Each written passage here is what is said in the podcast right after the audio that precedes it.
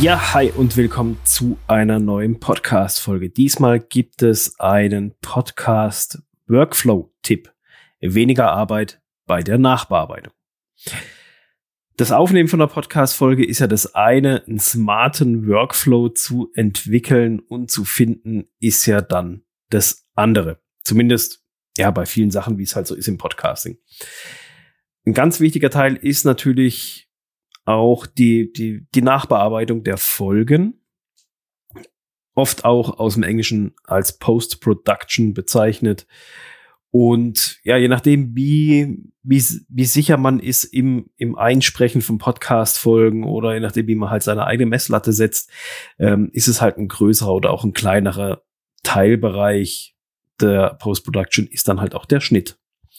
Und wie du effizienter schneiden kannst in deinem Workflow mit, ja, in Anführungsstrichen, Schnittmarken, das erkläre ich dir jetzt. Und zwar ist es je nachdem, was für einen Umfang eine Podcast-Folge halt hat, auch von der Länge her, da kann das schon zur Herausforderung werden, wenn man sich da mal irgendwo mittendrin versprochen hat oder auch öfter versprochen hat oder irgendwie den Faden verloren hat, das dann rauszufinden, das kann dann wieder eine ganz schöne Herausforderung sein und da kann man sich so ein bisschen mit so, ja, in Anführungsstrichen Schnittmarken, mit persönlichen Schnittmarken kann man sich da ein bisschen behelfen, weil dann wird das nicht ganz so zeitintensiv, je nachdem, wenn du es selber machst oder auch wenn du es an einen Freelancer abgibst, dann kannst du demjenigen damit natürlich die Arbeit unheimlich vereinfachen, wenn du da irgendwelche Marker drin hast, wo geschnitten werden soll oder wo halt der Anfang zumindest ist oder rund um diesen Dreh rum soll irgendwas rausgeschnitten werden. Also, sorge für klar erkennbare Ausschläge in deinem Podcast, in deiner Audioaufnahme, in deinem Podcast-Workflow. Was meine ich damit? Und zwar jede Audioaufnahme, spätestens wenn du mal eine Podcast-Folge aufgenommen hast, beziehungsweise selbst wenn du eine WhatsApp-Nachricht aufnimmst oder Instagram Direct Message, da wird das ja immer so ein bisschen so als Oszillogramm, als Audiogramm angezeigt, aber speziell, wenn du jetzt eine Podcast-Folge aufnimmst, lädst sie in eine Audio-Software rein, sei es Audacity, sei es GarageBand, sei es Adobe Audition oder sonst irgendwas.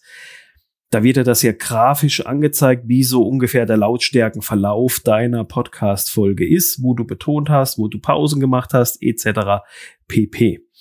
So, und da kannst du jetzt ganz, ganz einfach hingehen und dass du dafür richtig gute, ordentliche Ausschläge sorgst, wenn du dich verhaspelt hast, wenn du den Faden verloren hast, dich versprochen hast, wenn du denkst, oh Mensch, das muss rausgeschnitten werden. Dann sorge dafür, dass du in diesem Moment, also wenn dir das dann bewusst wird, dass du da einen Marker setzt, den du in deiner Audio-Software siehst als Ausschlag. Das ist ungefähr so, wie wenn du laut lachen würdest oder sowas, nur ist jetzt Lachen zu lang, sondern das muss schnell gehen und muss klar erkennbar sein und da gibt es mehrere Möglichkeiten. Und zwar kannst du hingehen und du klatscht einfach in die Hände. Ich hoffe, du hast jetzt keine Kopfhörer angehabt, sonst hast du jetzt ein bisschen lautes Klatschen drin gehabt, weil dieses Klatschen, das sorgt für einen schnellen, hohen Ausschlag, wenn du insbesondere, ich habe jetzt extra nicht so nah am Mikrofon geklatscht, aber wenn du ganz nah an deinem Mikrofon klatschen tust, richtig laut einmal in die Hände klatscht, dann gibt das so einen richtigen Peak, so einen richtigen Ausschlag in deiner Audioaufnahme, die man eindeutig erkennt. Und somit siehst du schon in deiner Audiodatei überall, wo so ein richtig heftiger Ausschlag ist, oh, da muss ich mal reinhören, da muss ich mal gucken, ob ich dieses Stückchen rausschneide oder was da nochmal genau war. Alternativ, wenn du nicht in die Hände klatschen willst, weil das irgendwie zu blöd ist oder irgendwie halt, ja, es einfach nicht so passend ist. Jeder, der einen Hund hat oder viele, die einen Hund haben, die kennen das vielleicht. Es gibt ein sogenanntes Klicker-Training. Das ist so ein kleines mechanisches Gerätchen, sag ich mal. Das ist wie wenn man so auf einer Blechdose, auf einer Cola-Dose oder sowas, wenn man so den Deckel reindrückt, so leicht. Und das dann immer so macht, so um den Dreh. Und das gibt es als sogenannten Klicker. Und wenn du diesen Klicker nimmst ihn während der Podcast-Folge halt in die Hand.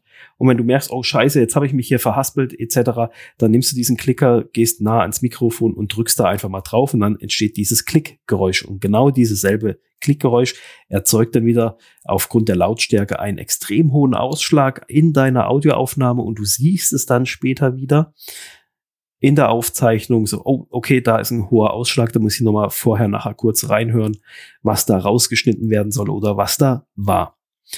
Wenn du keinen Klicker hast und auch nicht in die Hände klatschen willst, dann habe ich dir den nächsten Tipp schon verraten, wie du dennoch für so einen hohen Ausschlag sorgen kannst. Und das ist das Schnalzen mit der Zunge. Wenn du das bemerkt hast hier, sorgt das auch für einen entsprechenden Peak in der Aufnahme. Und du siehst es auch hier wieder. Wo muss ich schneiden, etc. Egal wie du es anstellst, du kannst ja auf die Tischplatte klopfen oder sonst irgendwas machen. Es ist halt einfach, dass du dir selber einen Workflow aneignest, wo du schnell feststellst, okay, hier habe ich mich vertan, hier muss ich rausschneiden, hier muss ich irgendwas machen.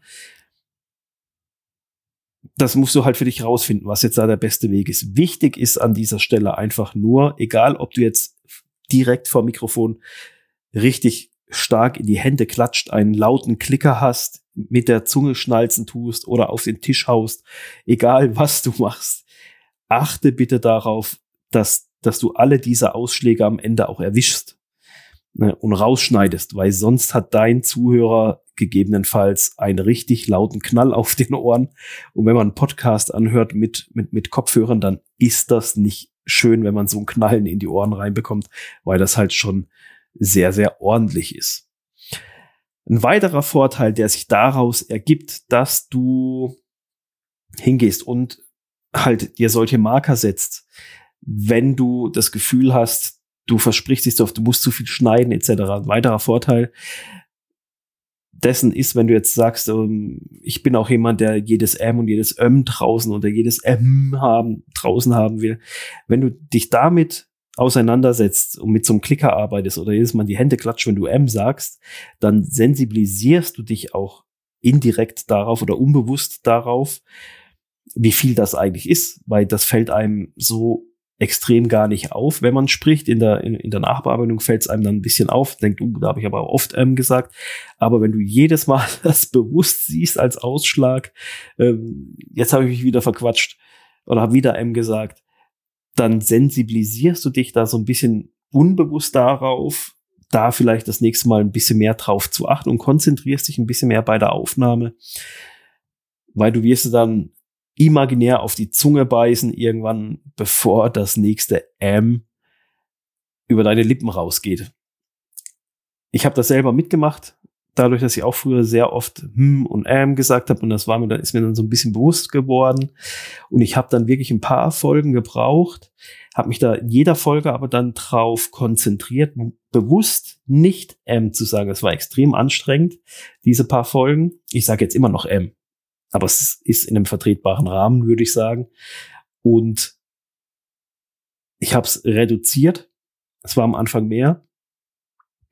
Aber genau durch solche Sensibilisierungen passiert sowas, dass man sich dann bewusster an sowas ransetzt, wenn man es erstmal so krass vor Augen geführt bekommt, auch selber dann einfach mal, wenn es einem bewusst ist. Ja, also, da ist es wieder.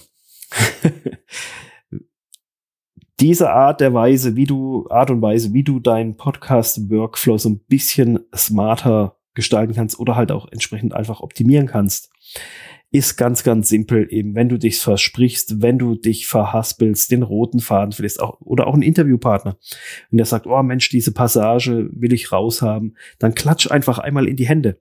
Oder hol dir so einen Klicker oder klopf auf den Tisch, schnalze mit der Zunge, irgendwas, wo dir ein klares Signal gibt später in der Aufzeichnung. Hey, da muss ich schneiden, da muss ich irgendwas machen. Da ist irgendwas aus dem Ruder gelaufen, wo ich gucken muss.